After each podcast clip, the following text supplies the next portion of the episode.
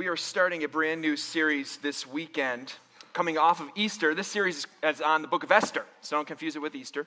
Uh, but Esther is a great Old Testament story. It's, it's, really it's a literary masterpiece, and it opens like you would imagine uh, any great tale to open. It basically with its own version of uh, Once Upon a Time. It says, "This is what happened." Uh, this is what happened. So here's the deal Esther is this wonderful, fantastic, but true story that occurs within some verifiable historical facts that we see in other places as well. Let me give a little bit of background. We know about the kingdom of Israel, we know they were God's people in the Old Testament. In 930 BC, the kingdom was divided into north and south. Um, that's Israel in the north and Judah in the south. There were some a mixture of good and bad kings in the south. The north were like all bad kings.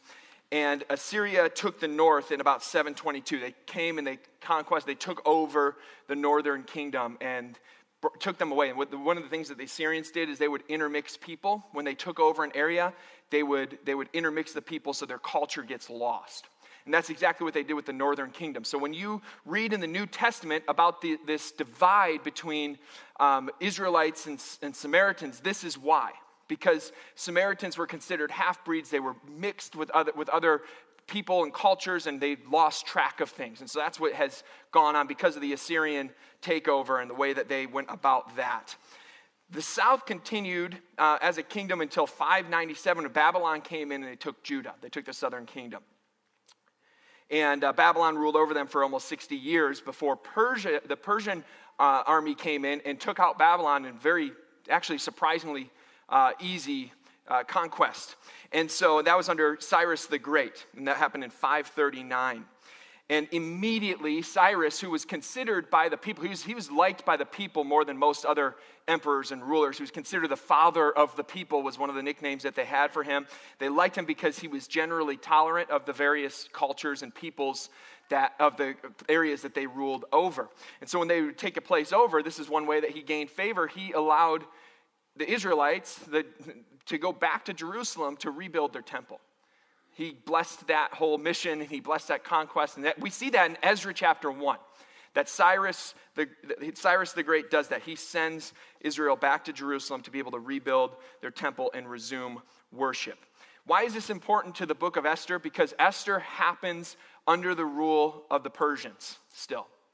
And Cyrus was a great leader for the Persian Empire because he was able to, because of his, his background, his parents, one being Persian, one being a Mede, he was able to kind of bring that group together and lead well. And then um, Darius was the next king, and the king after that was someone named Xerxes. That's his Greek name.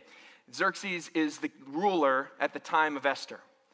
And so he has this sort of lineage uh, where he has royalty on both sides. His father was Darius, his mother's father was Cyrus.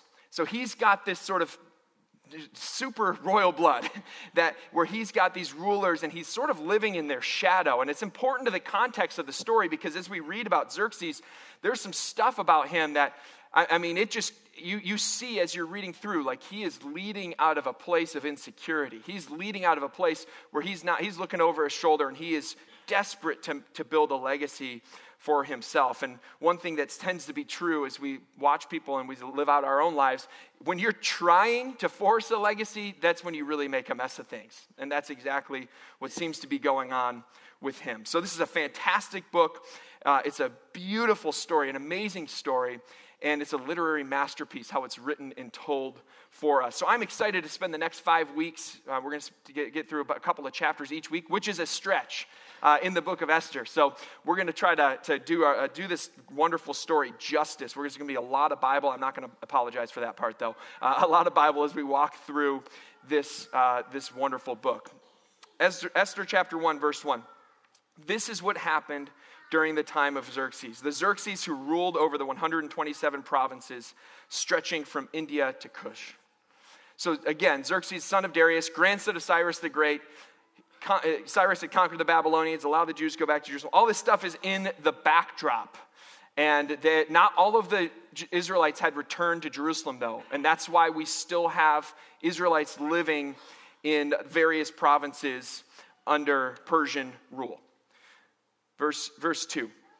At that time, King Xerxes reigned from his royal throne in the citadel of Susa.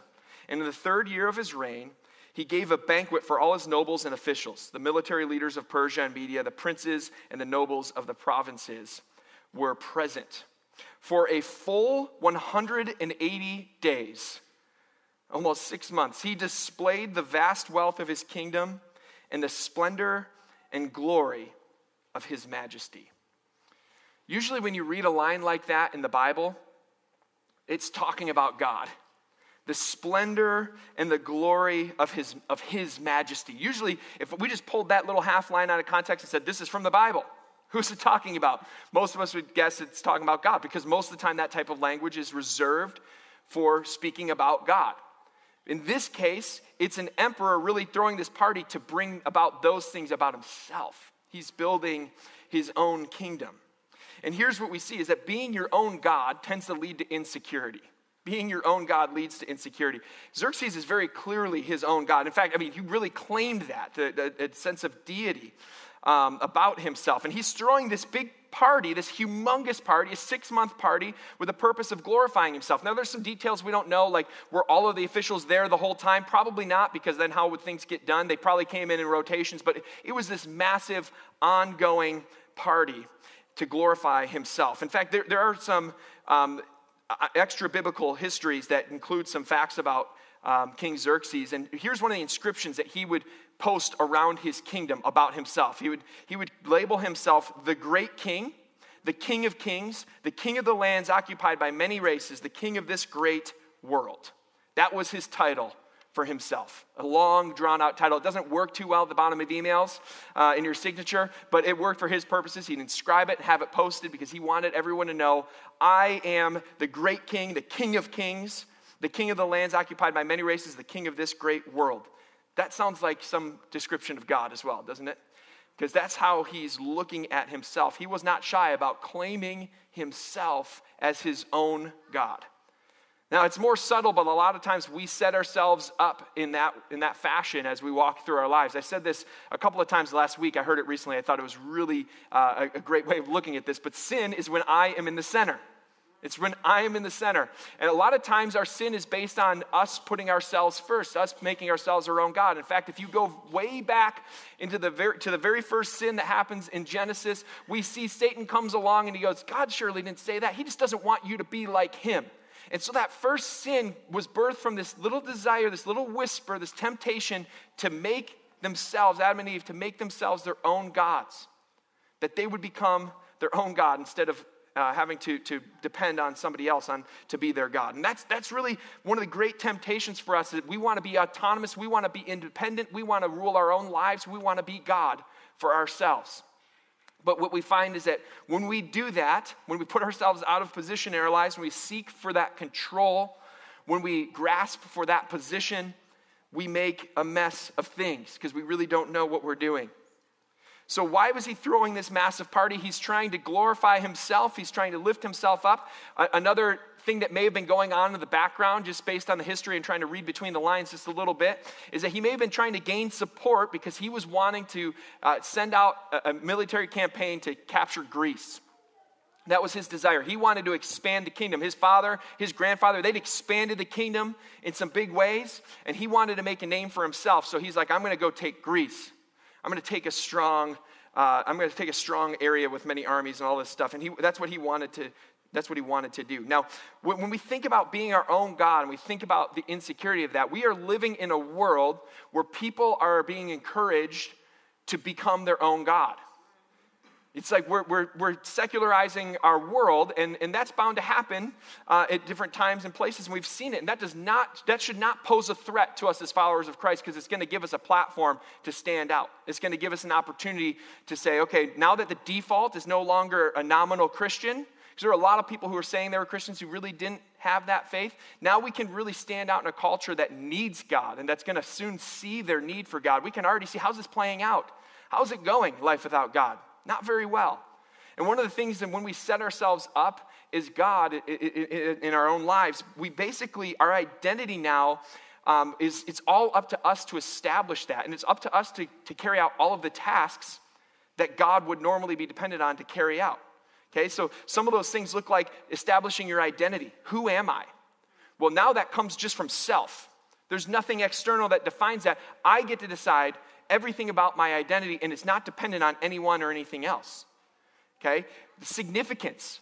Why do things matter? Like, what is my significance? I have to decide that for myself. I have to name my purpose. I have to try to grasp for control because I feel like there's no one else is going to do this for me. I have to do it for myself. I have to be my own God. But as we look at if we look at our world around us, teenage uh, depression and anxiety has never been this high.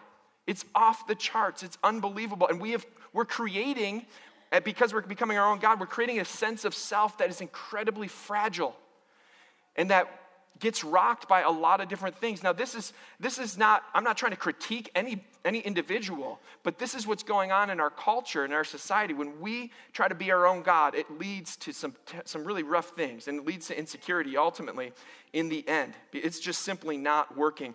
Beth Moore, who has a great study on Esther, by the way, if you're looking for something to come alongside this or you ever want to do a deep dive on your own, she says, Our status is infinitely higher as a servant in God's kingdom than a ruler in ours.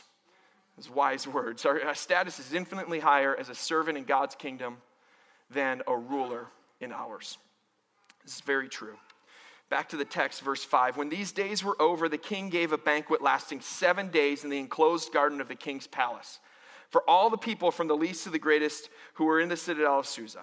The garden and the hangings of, uh, had hangings of white and blue linen, fastened with cords of white linen and purple material on silver rings on marble pillars. There were couches of gold and silver on mosaic pavement of, of porphyry, marble, mother of pearl, and other costly stones. Wine was served in goblets of gold, each one different from the other. And the royal wine was abundant in keeping with the king's liberality. By the king's command, each guest was allowed to drink with no restrictions, for the king instructed all the wine stewards to serve each man what he wished. Queen Vashti also had a banquet for the women in the royal palace of King Xerxes. That's all the information we get about that one. Must have been a sensible party, I'm thinking. Uh, but he's throwing this seven day, like right off the heels of this six month party. He's like, hey, keep the stuff out. Okay, we're going to keep the hot trays going. Uh, we're going to keep the goblets. You know, we're going to do all the stuff and we're going to do it up big. And this time it's not going to be for the officials and nobles and military rulers. This time it's just going to be for the people of this province. And we're going to invite everybody in, whether they're high status or low status. So that's what he does. He brings them in. He, clearly, he's, he's desperate right now. He's desperate to be loved. I think of uh, the great Michael Scott who says, I don't have to be loved. I don't need to be, I, it's not like a, this compulsive need. I just, I just, it's not like my need to be praised. Uh, at, the, at, the, end of the day, if you, if you know, you know. Uh, at the end of the day, uh, we, we have this need sometimes where we want to build ourselves up, and he's trying to satisfy that need in his own life. I, I don't know if you've ever been or seen pictures of the palace at Versailles outside of Paris. Uh, but this place is amazing. I, have gotten to see it once. We had a family member living uh, overseas in Europe and was able to visit this beautiful place. And um, I was really impressed as I was walking through the palace and all this stuff. But you know what really got me? It was the gardens. It was just amazing. You walk around. I mean, this is just a piece of it. There's, there's, you can walk as far as the eye can see. There's gardens. You just walk and explore. You can ride bikes. There's a place you can rent a boat and go. I mean, all in the garden. It's like the, their backyard. And that's kind of how I imagine this party, this garden party that he has going on. It's just extravagant. Every goblet is a one of a kind golden goblet, and people, it's just, it's just excess. That's the picture uh, that, that's being painted here. It's just excess to the nth degree. Verse 10 says, On the seventh day, when King Xerxes was high in spirits from wine, he commanded the seven eunuchs who served him to bring before him Queen, Queen Vashti wearing her, gold, her royal crown in order to display her beauty to the people and nobles, for she was lovely to look at. But when the attendants delivered the king's command, Queen Vashti refused to come. Then the king became furious and burned with anger. It's interesting how this paragraph starts and ends. It starts with King Xerxes in high spirits from the wine, and it ends with him furious and burned with anger. This does sound like someone who's been drinking a lot of wine. It went from high spirits to furious in an instant. And over, over a small request that, that, gets, that gets denied. Now, there's probably a lot at play here. First of all, he's not used to people telling him no. Uh, he's, he's the emperor, after all.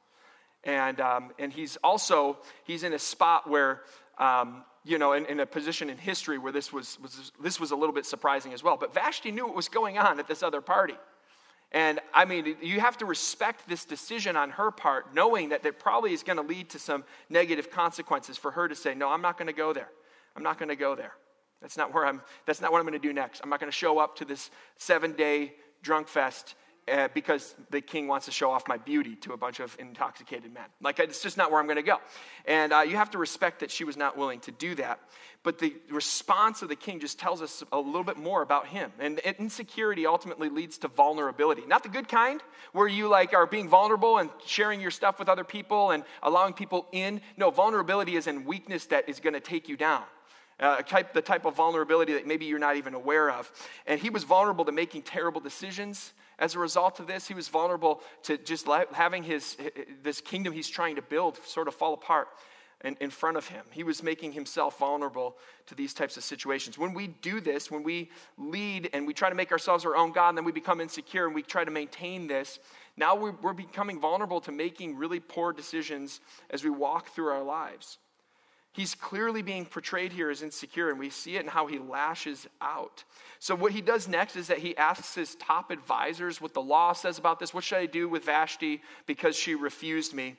And one of them speaks up, one of his advisors in verse 16. It says, Then Memucan replied in the presence of the king and the nobles. It's a, it's a good name. He's, it doesn't give great advice, but if you're looking for like a middle name for your kid, Memucan, I would just submit that. Um, or maybe you're trying to, uh, to name like a, um, some kind of product that helps with a cold. I don't know, that might work too. Um, Queen Vashti, he says, has done wrong, not only against the king, but also against all the nobles and the peoples of all the provinces of King Xerxes. For the queen's conduct will become known to all the women. And so they will despise their husbands and say, King Xerxes commanded Queen Vashti to be brought before him, but she would not come. This very day, the Persian and Median women of the nobility have heard about the queen's conduct and will respond to the king's nobles in the same way. There will be no end of the disrespect and discord.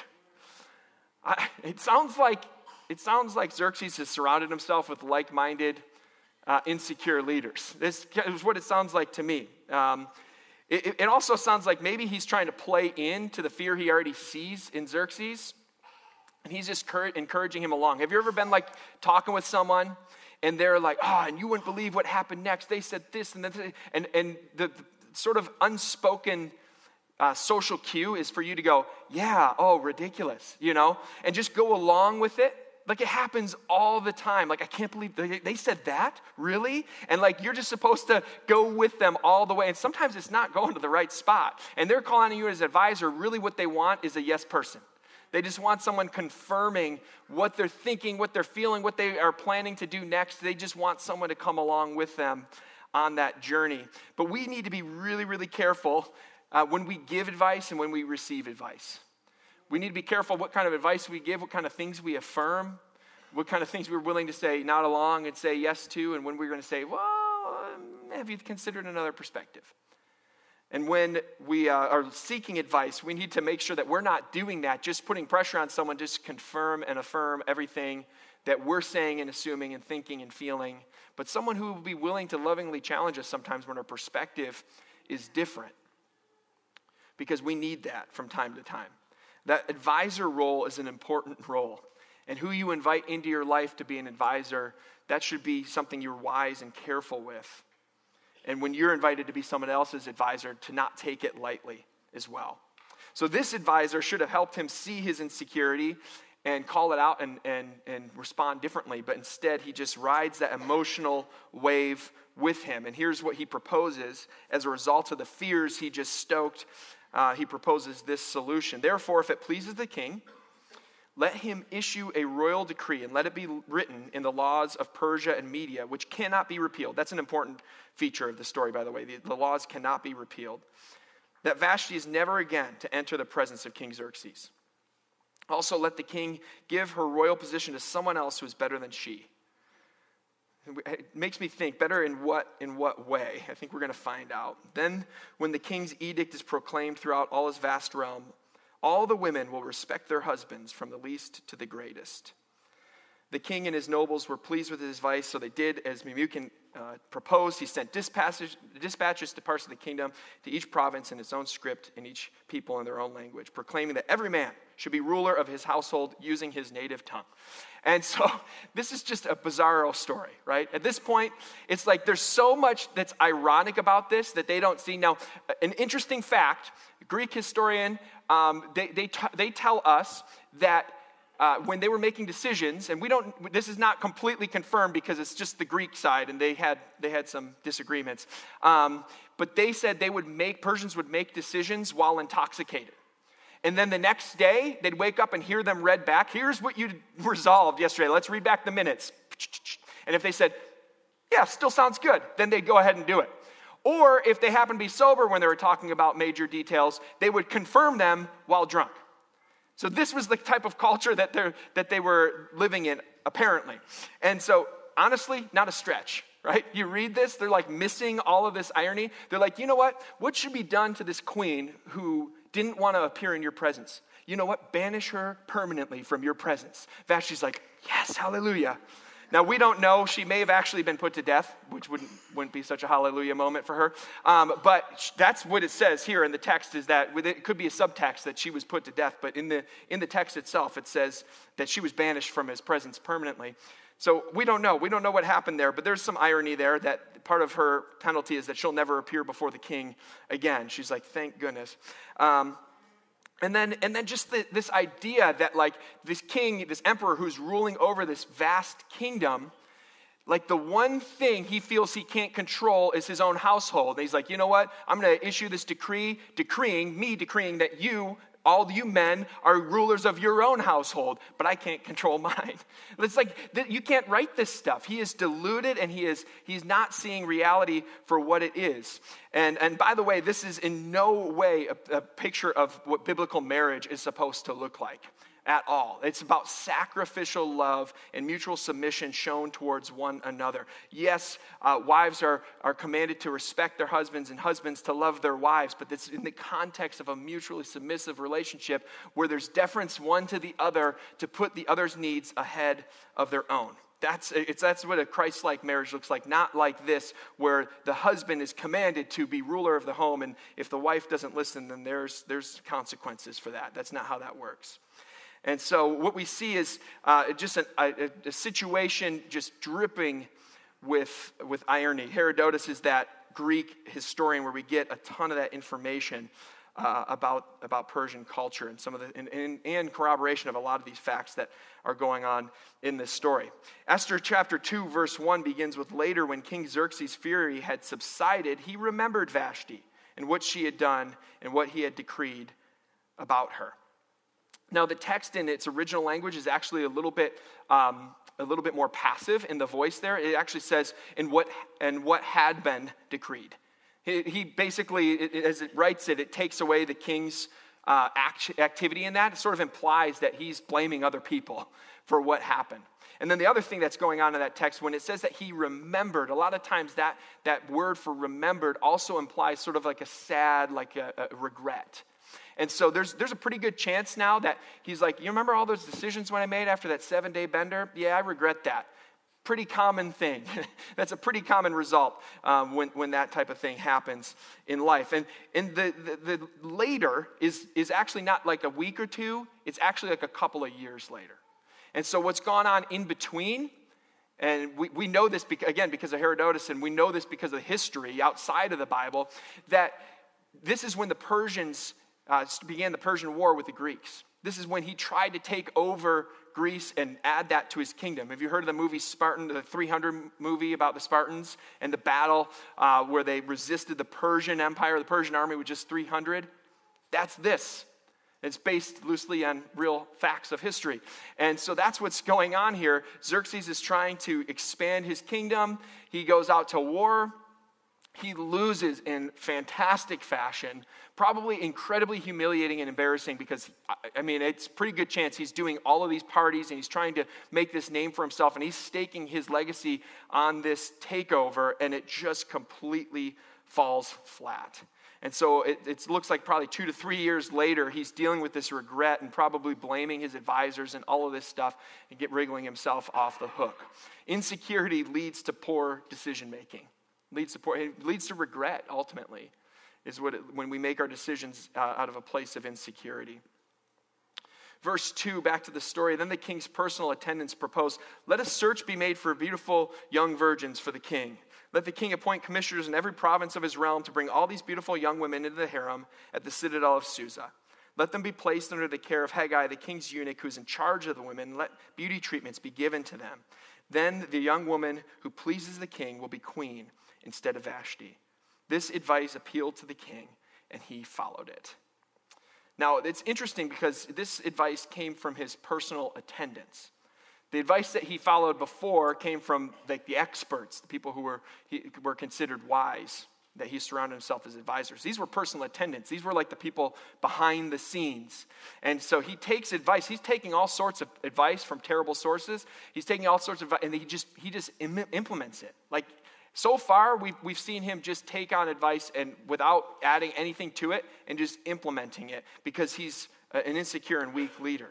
And so, as he's, as he's doing this, he's not really uh, thinking critically about it because a lot of times and as they're afraid of this emperor you know as they approach they're doing they're giving him these plans that boost his ego and try to repair his wounded ego in these situations and he's like yep sounds good you're saying make me the center again? Sure, let's do it. And he's just rolling one mistake after another as, as he uh, makes these decisions throughout his, his life and his rule.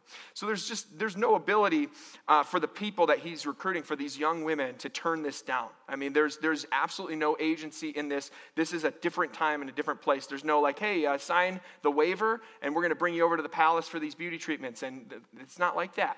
They're rounded up, they're gathered up, and there's no choice.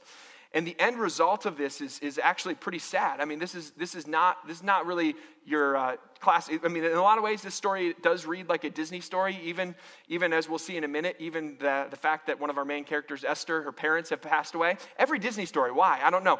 But that's what's going on here is that they're being forced. It's not like this happy, oh, I could be a queen or a princess. It's like, no, this is, this is pretty bleak because what's going to happen is 90%, 99% of them uh, are going to end up discarded and just left in the harem as, um, but they can't go out and live like a normal life right? They, now the king has taken their virginity and they cannot have a normal family. They will live the rest of their days lonely and ignored in the harem. That's, that's, the, that's their future. And in this kingdom, I mean, all of the people were treated this way by the emperor who fancied himself to be a god. Um, because he, he, it wasn't just for women. They, they were, it's estimated about 500 boys were annually castrated for service in the court it, throughout, the, throughout the empire.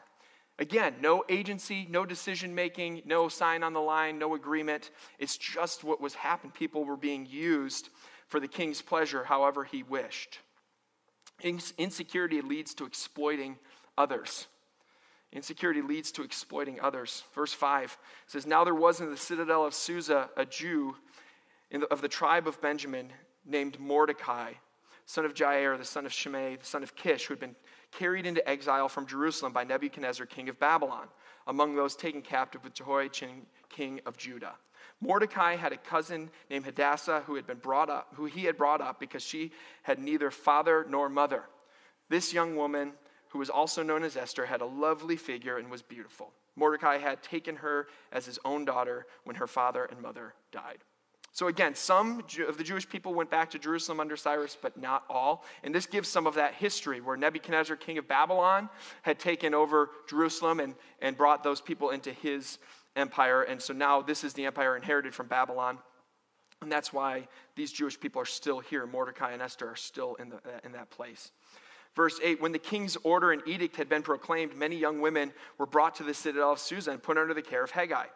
Esther also was taken to the king's palace and entrusted to Hegai, who had charge of the harem. She pleased him and won his favor.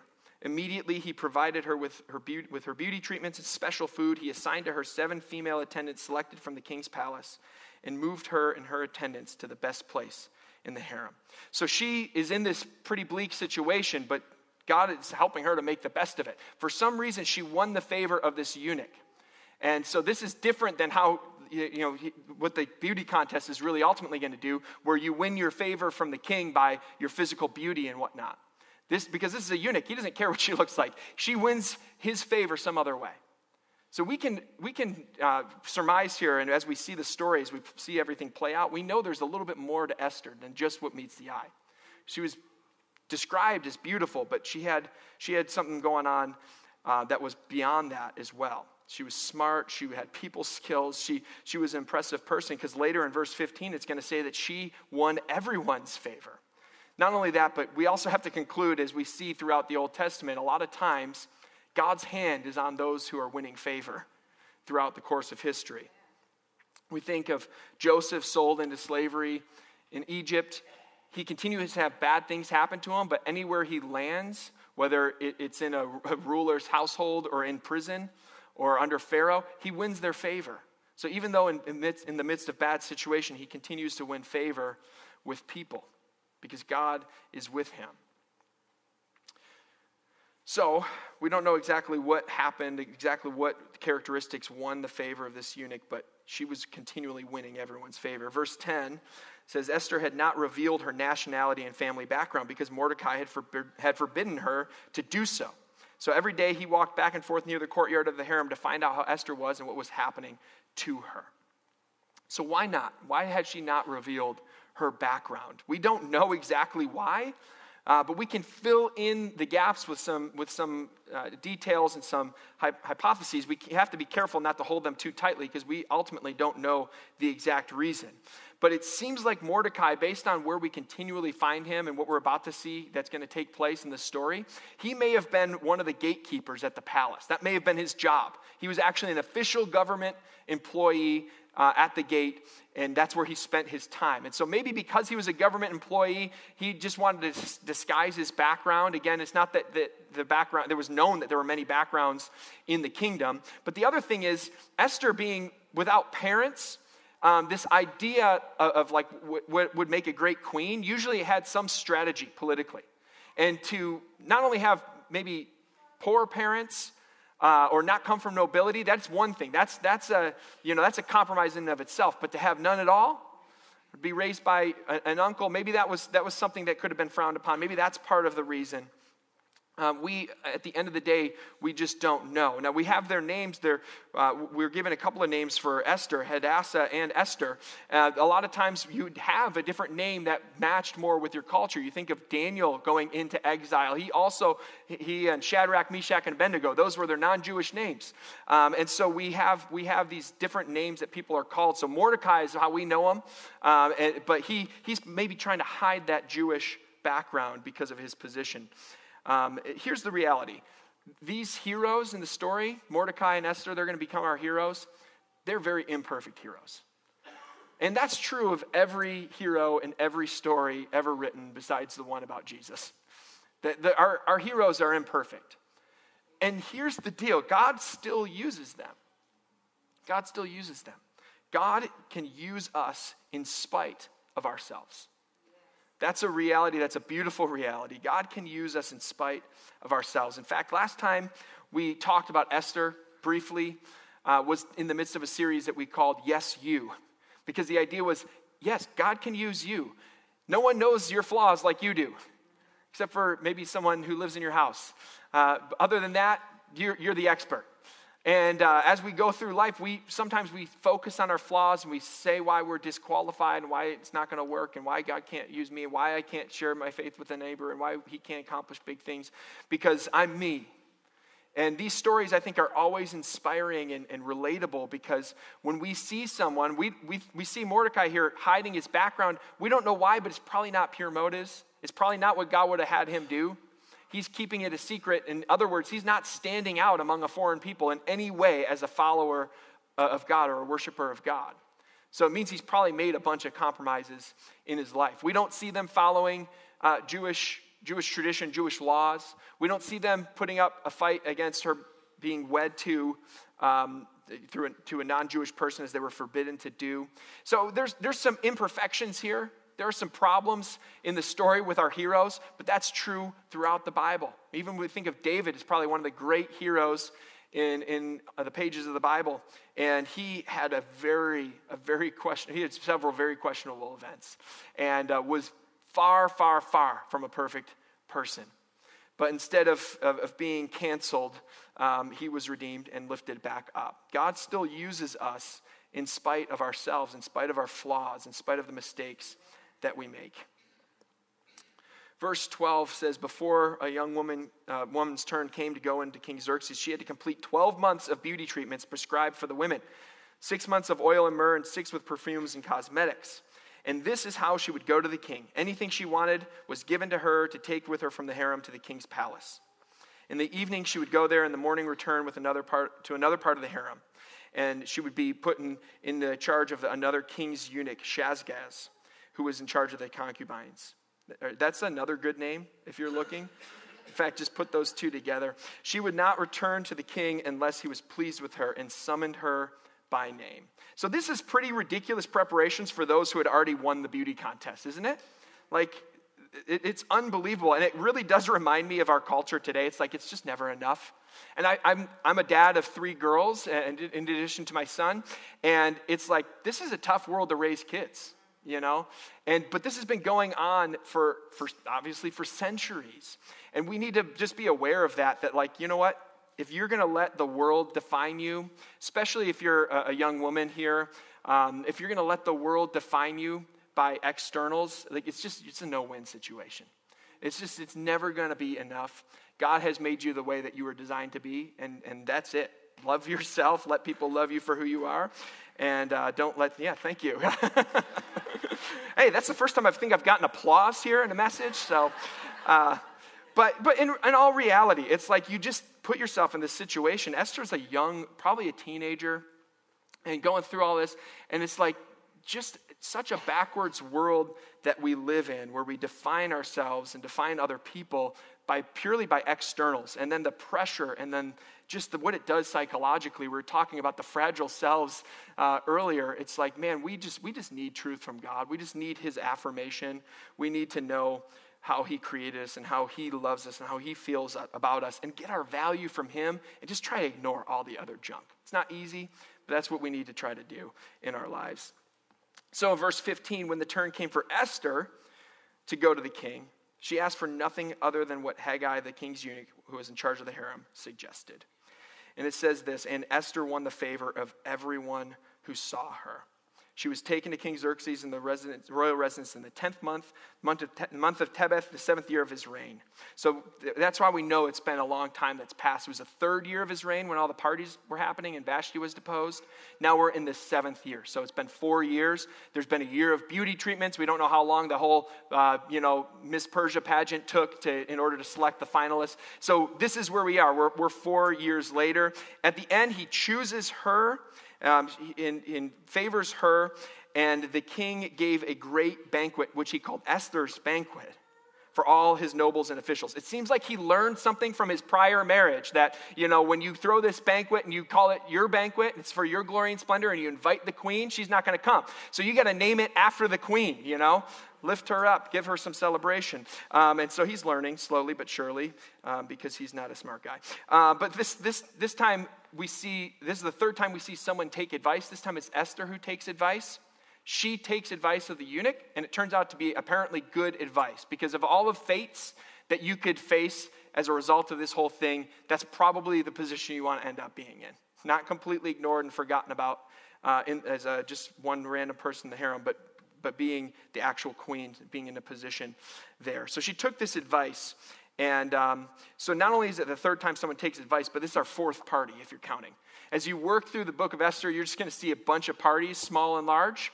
Um, this is, I don't know, this is pretty big. This is a pretty big party. Um, so we've got, we had the two parties, the six month party, the seven day party, Vashti's party, and now Esther's party. So we've had four parties so far. All right, this is our last portion of the scripture we're going to read. Verse 21 During the time Mordecai was sitting at the king's gate, gate. Bigthana, man, we are just filled with great baby name ideas. Um, and Teresh, I know there's some people who are gonna who are expecting soon here in our church. Um, it's one of the ways that we're growing, um, and we're excited for that. And I'm just going to write all these names down and hand them to those parents. Uh, two of the king's officers who guarded the doorway became angry. They aspired to assassinate King Xerxes, but Mordecai found out about the plot. And he told Queen Esther, who in turn reported to the king, giving credit to Mordecai. And when the report was investigated and found to be true, the two officials were impaled on poles. Ouch. All this was recorded in the book of the Annals of the Presence in the presence of the king. So everything works the right way here in terms of the process when the thing gets reported, the, the uh, perpetrators get put to death. All of that stuff is happening. What, what doesn't happen here is another piece that traditionally would have happened that the person who uncovered it and protected the king would get honored and lifted up. And this, this somehow gets forgotten. Now, in this, I mean, we've seen so much lavish stuff happening. That's what you would expect for the person who, who did this. And somehow the king, there's an oversight. The king forgets about that, and Mordecai just continues on doing his thing. But here's what we need to understand because this is going to circle back. This part of the story is incredibly important to store away for later. The fact that Mordecai exposes, he's the one to expose this conspiracy to take the king's life. It's incredibly important. And here's why it's important because it reveals to us that God is always at work behind the scenes. God is always at work behind the scenes. Even when we can't see him, he's doing stuff behind the scenes. So, this book, one thing that's super interesting about this book that I haven't mentioned so far, I don't think, is that it does not say the name of God a single time. It's one of the things that makes Esther a very unique story probably the main thing that makes it a unique story uh, among the Bible, but there's a lot of other features as well. But it doesn't, feature, it doesn't mention God's name a single time. And yet, as you read the book, if you read it from start to finish, which you, you can do in one sitting, it's, it's really not uh, terribly long, and it reads, it's a page turner. Uh, it, it, and it, it's, it's the reality that as you get done with it, you realize God was all over it. Even if his name is not mentioned, his activity is constant. And this is one of those times where we see that. God is always at work behind the scenes. And the thing I love about that, we're going to come back to this theme, by the way, because it's one of the big themes of the book. It, one of the things I love about that as it relates to our, our passage today is that it reads kind of like real life in that regard. Because as we go through our lives day by day, like stuff happens that we're not really sure about, we don't know how to explain, and we're like, where's God? Where's God at work in this situation? And sometimes it's hard to see him because his name's not mentioned. It's not like they're skywriting. It's like, that was me, you know, or I'm still moving. Like, you know, you're just wondering, how is this story going to end? I don't know where this is going. And yet, he's still at work behind the scenes. And someday, when you look back and you read your story from start to finish, you're going to be like, ah, oh, I see. There, there he is, even in the situations that just don't look so good. Again, it's a literary masterpiece. It's a beautiful story, but we see God's thumbprints all over it, even when we don't see his name a single time. This message, uh, I just want to mention that I called this message Insecure Leaders, Imperfect Heroes, and Invisible Providence. Because that's what we're seeing here in these first couple of chapters. We're seeing leaders making terrible decisions out of insecurity. We're seeing heroes that are going to emerge that are imperfect, that are not making all of the right decisions either even though their character is more noble than some of the leaders. And then we're also seeing invisible providence, God at work behind the scenes, even when we don't know what's happening. As we approach our lives, let's take the warnings from some of the characters. Let's take the positive examples and let's remember that God is at work even when we don't see him. I'm excited to continue on in this series as we dive into the book of Esther. Let's pray and we're going to respond to God in worship. Lord, we thank you that you never do leave us alone that when we reach out for you, you are there to be found. God, I thank you that even in the moments where we're not sure how the story is going to end, you have it written. Lord, you nothing surprises you. And you're at work even now in all of our circumstances. I think of the many stories that are unfolding in the lives of the people in this room. Lord, I pray that you would reveal yourself to us that we could see your hand moving, that we would see your name written in our story. But even when we don't, God, ultimately, that we would trust you because we know that you're working, that your providence is moving behind the scenes. God, we thank you again. We worship you. praise you for your word. We praise you that you want to be known and to know us personally. Pray all this in Jesus' name.